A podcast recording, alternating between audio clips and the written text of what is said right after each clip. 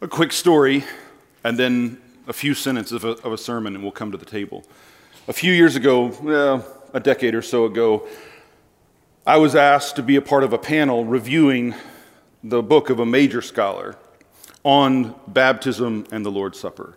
I had done my own PhD work on the Eucharist, and so I was one of the younger scholars invited to respond. In his chapter on communion and on baptism, he kept using this phrase as the people of God blank. God's grace works. So he would say, for instance, in the, in the passage on baptism, he said, as healing happens, as the people of God confess their sins and turn from them. And he would say at the table, people receive the presence of Christ as they receive it in faith. And so I stressed in my remarks that word as, and made the argument that this chapter, as it is written, can be taken to mean one of two things. Either it can be taken to, to, mean that God is waiting on us to be faithful, to show his faithfulness. It's as we are faithful that God's faithfulness comes to us. That God is reacting to us as we do what we're supposed to do. Or it could mean that God is faithful to us and we arise into that faithfulness ourselves. And as that faithfulness of God in us starts to work itself out, we come aware that what we're doing is, in fact, what God is doing. So I presented this paper. When it was done, the man who was responding to me said, I have no idea. I didn't know there was so much stress on the as. He's like, I feel like my ass is on the line here.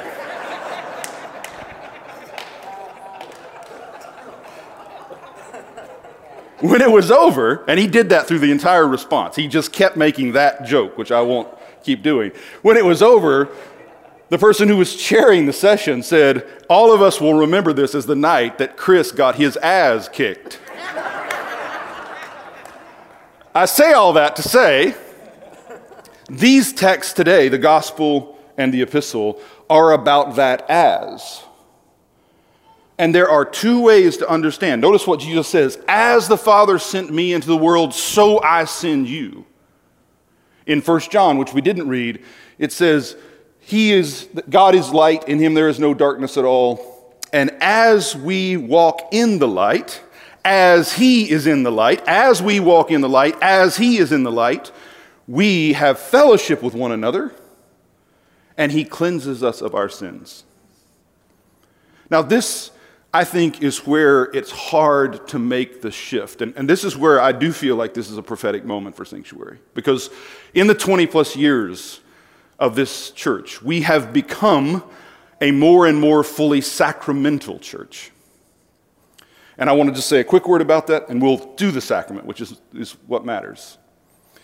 There is a kind of religion that thinks that your, the outcome of your life is dependent upon you getting it right so that God's goodness can come to you. God, in that case, is rewarding your good behavior. So when you understand it that way and you hear the line, as we walk in the light, as He is in the light, we have fellowship with one another. The stress is on get it right so God can bless you. Get it right so God can bless you. And whenever we think in those ways, we're thinking about a basic competition between God and us, and between us and everybody else. And one of the marks of that way of religion is that we're always setting ourselves over against other people.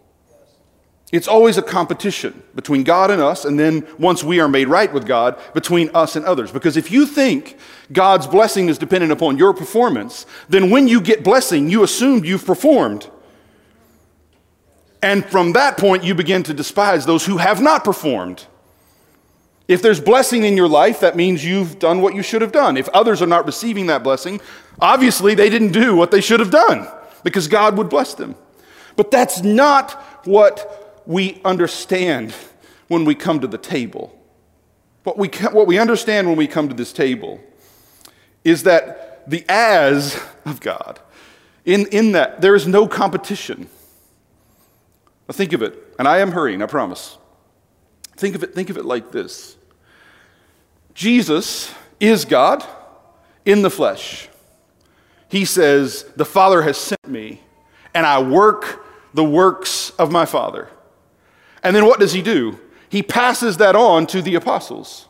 And what does he tell them to do? Work the works of him who sent me. As the Father sent me, so I sent you. So you have Jesus comes, he enfleshes the Father's will in the world. Then Jesus passes that on to the apostles, who pass that on to others, who pass it on to others, who pass it on to others, who pass it on to us. And now we are holding that responsibility. As the Father sent them, he is sending us. But here's the thing about God not only is he not reacting or waiting on us to get it right, his action in us is creating in us the same reality that's in Him. In Him, there is no darkness at all. And He is in the light. As we walk in Him, as we walk in the light in Him, everything that is in God by nature becomes ours by grace. Everything that is in God by nature becomes ours by grace. And it includes more and more and more and more people without anything ever being lost. When God is revealed in Christ, Christ is the fullness of God in flesh. When Christ passes his ministry on to the apostles, his grace does not diminish. The apostles carry the fullness of his authority. When the apostles pass it on to the bishops and the priests and the deacons and the people of God, nothing is lost. It's the fullness of Christ's ministry. So when we come to the table in a moment, and before that we confess our sins, and Bishop Ed or Father Paul say, You are forgiven, that is Christ's authority speaking in fullness, in Father Paul the millennial. Because, or, or Bishop Ed, the, the non millennial.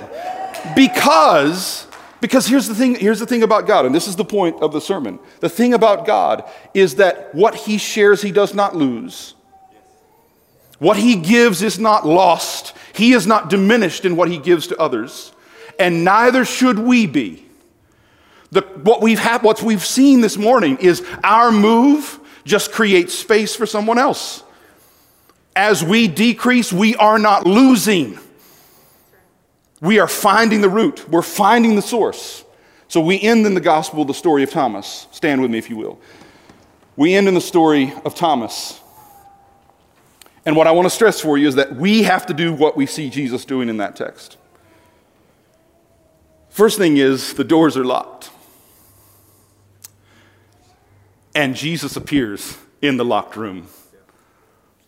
Right? So, the first thing you need to understand about Jesus is you can't lock him out.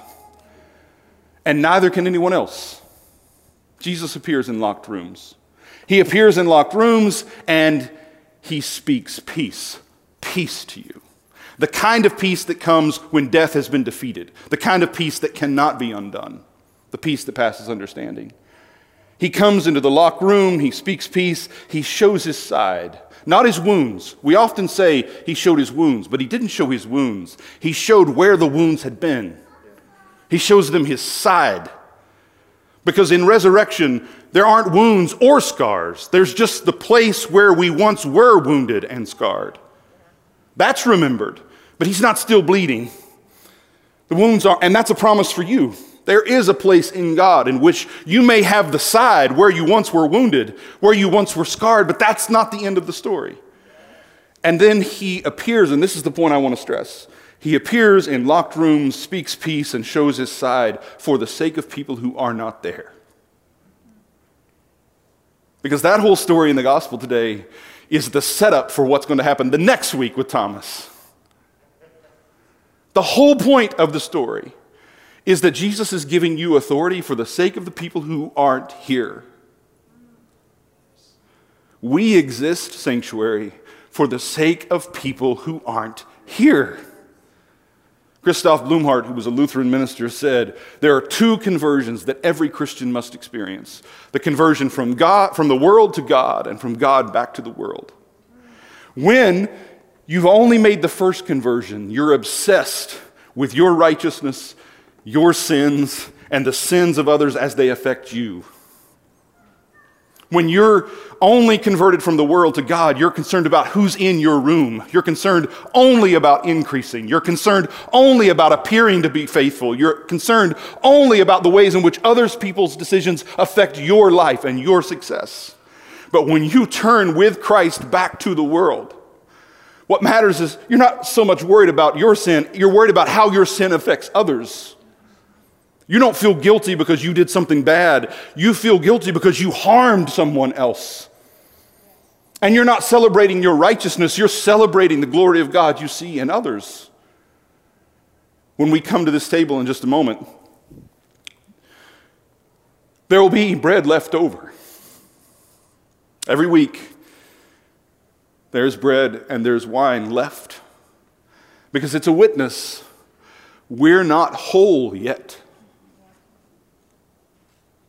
As long as there's food and drink on the table, that means there are people He's still gathering to us.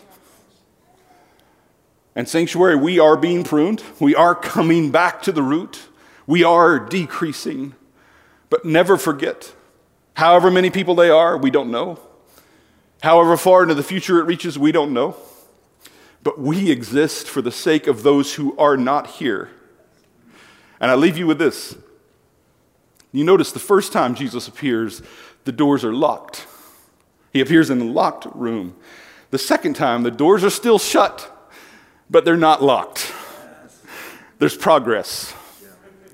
Grace may take a long time, but if you just give it time, you can move from a church that's locked against the outsider to a church that's just shut against the outsider to a church that throws open its doors to the outsider. That's who we are. That's who we have been. That's who we must be. That can't change. I'm stopping there.